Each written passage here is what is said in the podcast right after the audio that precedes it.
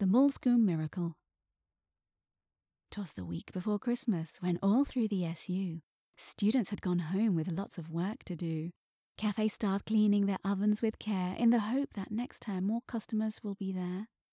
A lecturer nestled all snug in their fishbowl has visions of first-class essays delighting their soul, and Bex in her cafe and us in our shop comparing our takings.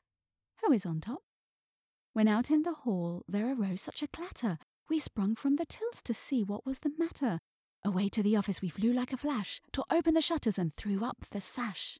A man, dressed in red, black boots and a hat, it was clearly St. Nick, there was no mistaking that, with a sack full of coal ready to scold miscreant students not doing as they're told.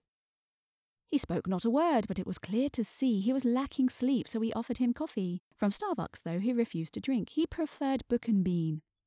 And with a nod and a wink, St. Nick was gone, and we were all perplexed, stepping outside more than a little vexed. We looked to the sky in search of the truth, and saw a sleigh disappear off the sunny turf roof. Before we had time to consider what was for us, the sleigh flew away without much of a fuss, towards Grand Parade and then out of sight, exclaiming, "Merry Christmas to all, and to all a good night."